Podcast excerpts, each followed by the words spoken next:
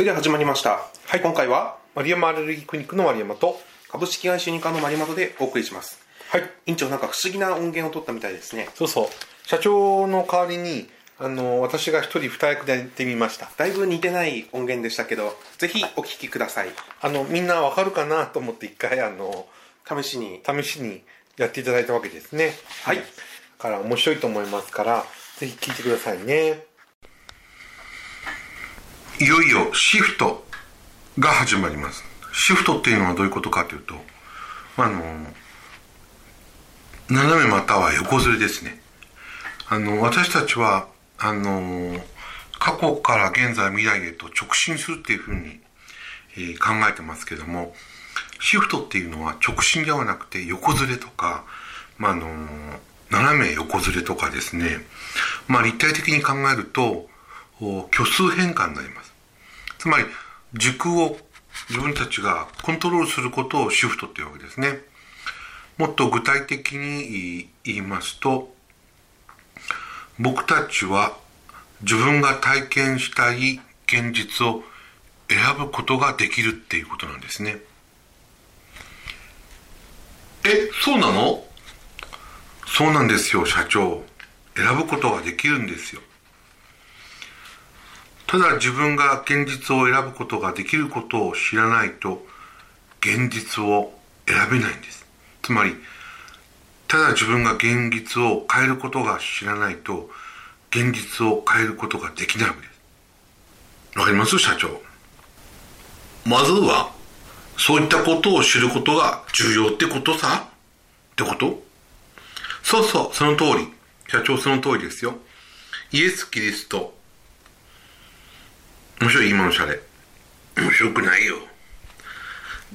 知らないとどうなるの？それはね、社長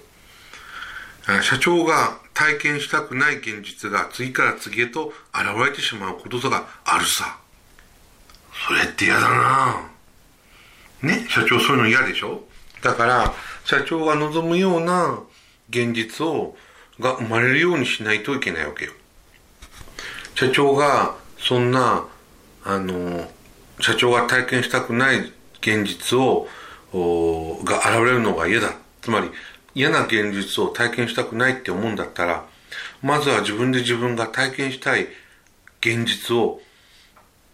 選ぶぞって決めることが大事なの。選ぶぞって決めることですね。それが一番大事になります。決心が大事ってこと？そうそう、社長、そうだよ。決心が大事。まず決心が一番大事。できるかどうかはその後。欲しい現実は自分で選ぶって決心した後はどうしたらいいの？社長、それがね、一番大切なことなんだけども、今この瞬間から例えば43分の1とかね、137分の1とか数字が決まってるんだけども、43分の 1×360 度、または137分の 1×360 度、の角度にある現実がある時空間に侵入するっていうかね、突入するんだね。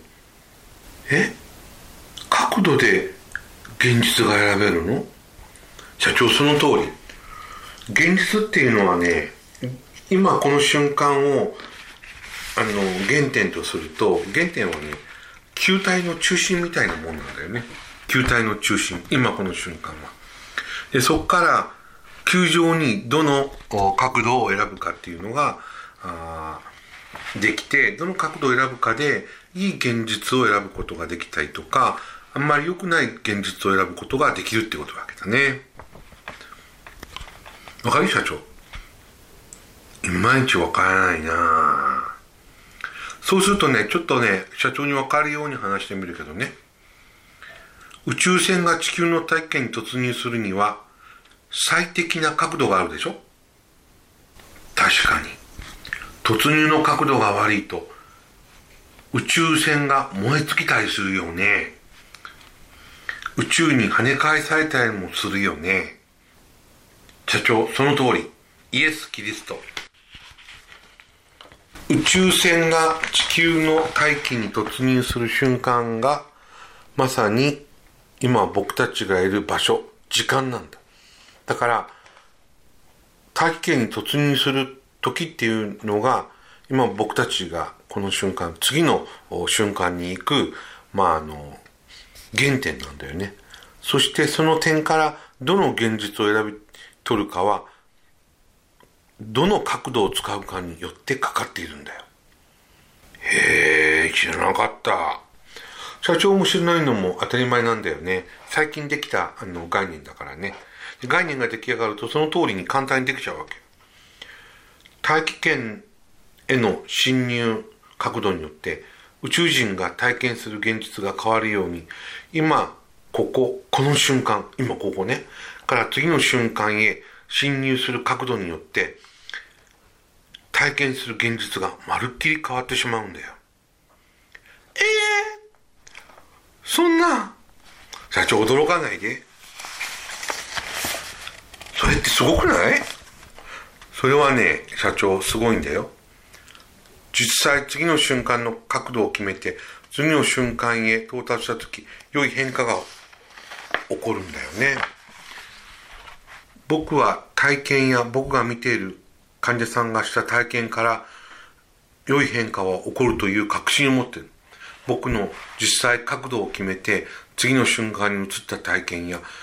僕の患者さんがした体験からそういうふうに思ってるわけだよね。体がスースーとか変わる人もいるね。じゃあ例えば志望校に合格したい時なんかはその角度を使うと受かるわけ？その通り。それなりの努力と角度を使えば志望校に合格する確率は飛躍的に上がるよ。自分に合ったいい仕事に就きたいと思った時、角度を使うといい仕事に就けるチャンスも増えるってこと？社長その通り。もしそれが本当ならみんな知りたいんじゃない？社長そうなんだよ、みんな知りたいって言うんだよ。この話をするとみんな知りたいって言うよ。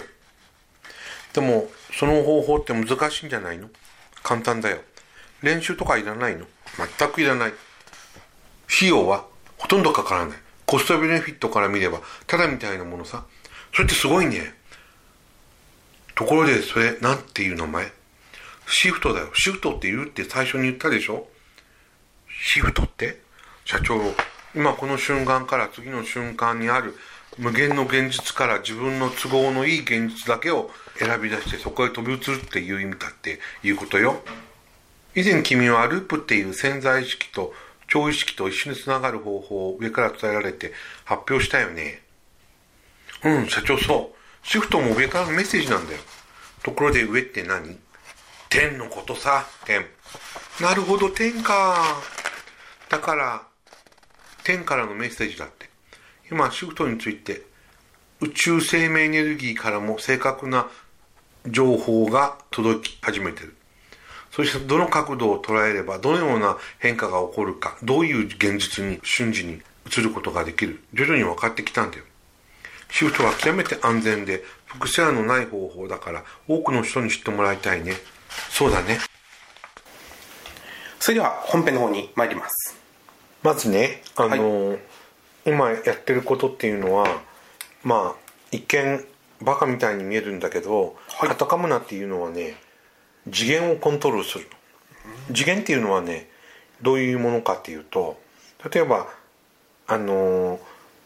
次元っていうのはね、簡単に言うとね、自由さなの。自由さ、うん、どんだけ自由かってことね、うん、例えば次元に行けば行くほど自由ってことですか？そうそう。次元が高くなればなるほど自由度が増すっていうことですね、うん、次元というと一見難しく思えるかもしれません。次元とは簡単に言えば自由さだよね。自由さ、うん、何が自由なんですか？例えば点という次元ではそこから一歩も動くことできないでしょ、はい、だから独房にいるみたいなもの、うん、かなり不自由でしょ、はい、で直線という次元では前後に進むことができてもさらに進むことができません。だから点よりは自由だけどまだかなり不自由だよね。綱渡り状態ですね、うん、前と後ろにしか行けない状態ですね、うん、それも落ちちゃうよね、はい、では面という次元では前後左右へ進みます。これはかなり自由になってきましたね、はい、立体という次元では前後左右のほか上下に動くことができます。高さや深さといった自由さが手に入ったんだね。これは私たちが住む3次元世界のことです。このように次元とは簡単に言えば自由度なんだね。はい、知ってた？知らなかったですね。その自由度だからさ、高次元になると人の体の中に自分の手を入れて、がんとかがあればそれを取り出すことができるんだよ。それはフィリピンでやってる心霊手術とかあるでしょ。あれの中に本物がいて、本当に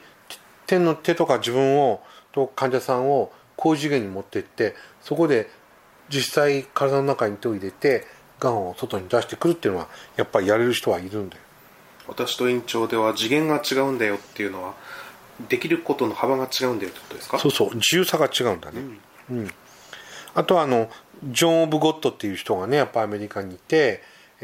お医者さんじゃないんだけど5歳か7歳の頃に歩いてたら急にあなたがお医者さんになれますよって言われて、そのまま10歳ぐらいでもお医者さんの資格も取らずに、お医者さんのいわゆるそのエンティティが5人ぐらい入ってものすごい名医になったっていうのもあるよね。で今目とかいろんな手術してるけど、メスを使わなくても人のお腹を切ったりとかしているわけだよね。だからそういったことを考えると自由さっていうのはすごくすごいことだよね。はい、そうですね。うん、で高次元について言うと、高次元っていうのはね、実は3次元とかけ離れたところにあるわけじゃないわけ。つまりね、高次元は3次元と比べて振動が速いため、普通目に見えないだけなの。分かりやすく言うと、はい、それはね、扇風機の羽みたいなもんなんだよ。止まってる時には、例えば扇風機の、羽が3枚あるとすると、はい、羽が見えるけど、回り始めて加速すると羽が見えなくなるじゃない。はい、ねえ。で扇風機のダイヤルを最強にすると、羽の形を確認することはもうできなくなっちゃって、円盤が回ってるように見えるだけだよね。そうですね。でも扇風機の羽はなくなったわけではなく、回転が速すぎて、見えなくなってるだけだよね、これ。はい。うん。そうですね。うん。どんどん速くなると見えなくなるという状態ですね。そうなんだね。だから同じ扇風機の羽でも回転する速度によって見え方や風の強さが変わるわけだよね。つまり高次元かどうかは振動や回転速度によって決定されるってことは、例えば3次元のこの世界で、例えば社長がものすごい高速で動き回ったら、この世界では見えなくなる。うん、社長の分子とか原子電子とかが通常よりも振動数が高くなると見えない。見えないけども社長はここにいるんだよ。うん、だから高次元っていうのは僕たちが住んでるこの世界にもあるんだよ。そうだから存在してるってことは、3次元と高次元が別にあるわけじゃなくて、3次元の中の物質の周波数が高くなって振動が速くなって今見えなくなっているものが、それが高次元っていうもんだから、うん、高次元と3次元はほぼ同じところにあると思っていいんだね。うん。高次元はどうやって作られるかっていうと、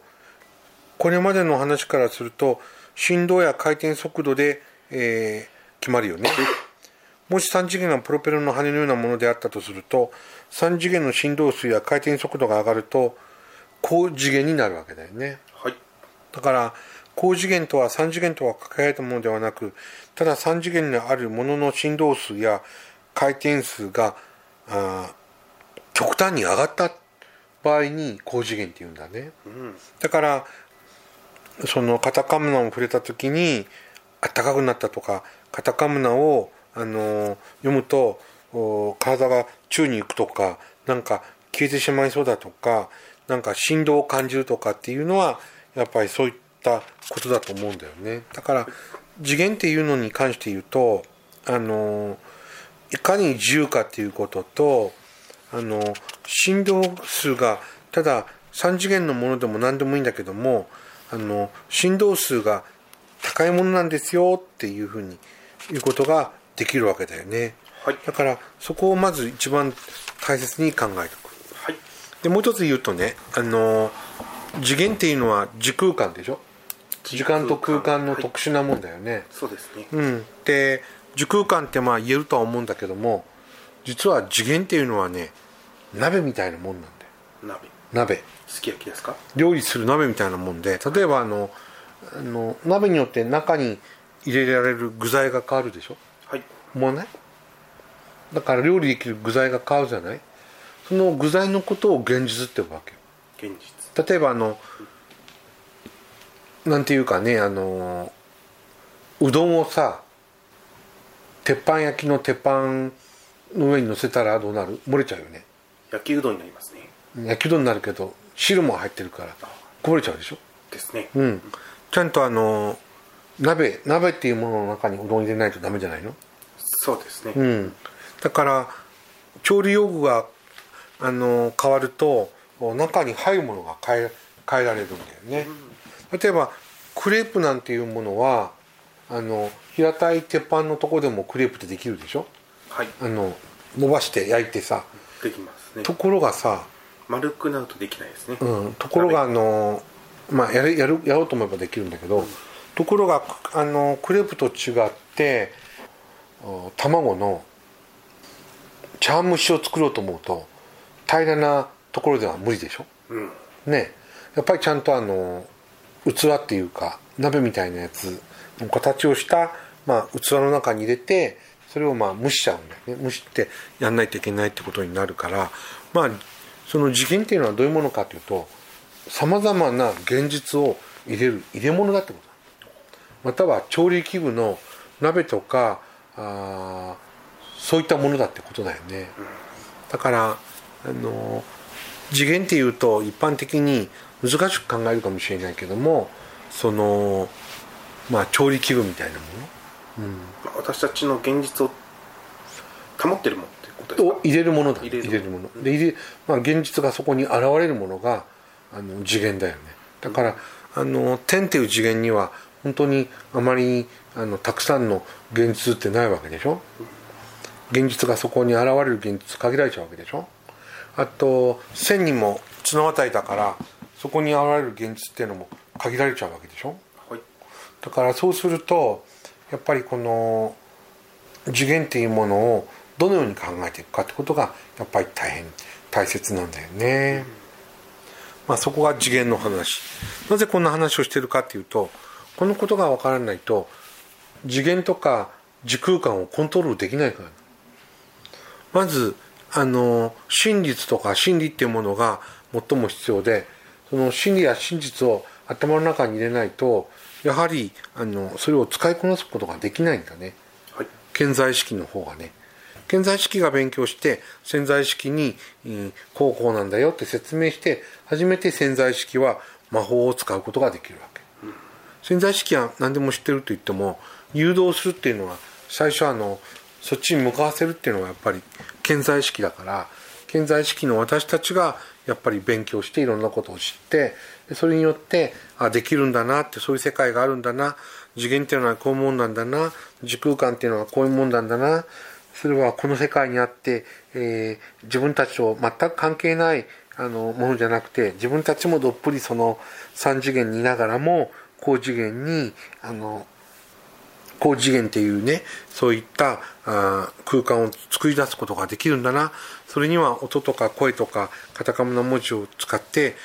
周波数を上げればいいんだなってことに気づくわけでしょ。高い波動を起こすんですね。そうなんです、まあ、そういったことが今回の皆さんにとっての大切なお話になりますね、まあ、だから例えば今度高次元カタカムナってあるけど、高次元カタカムナはカタカムナ文字が回転した様子を表してるんだね、うん、だからカタカムナ文字って静止してるけど、カタカムナ高次元文字っていうのは90度ずつ回してあるから、よりオリジナルのカタカムナ文字よりも回転の要素が入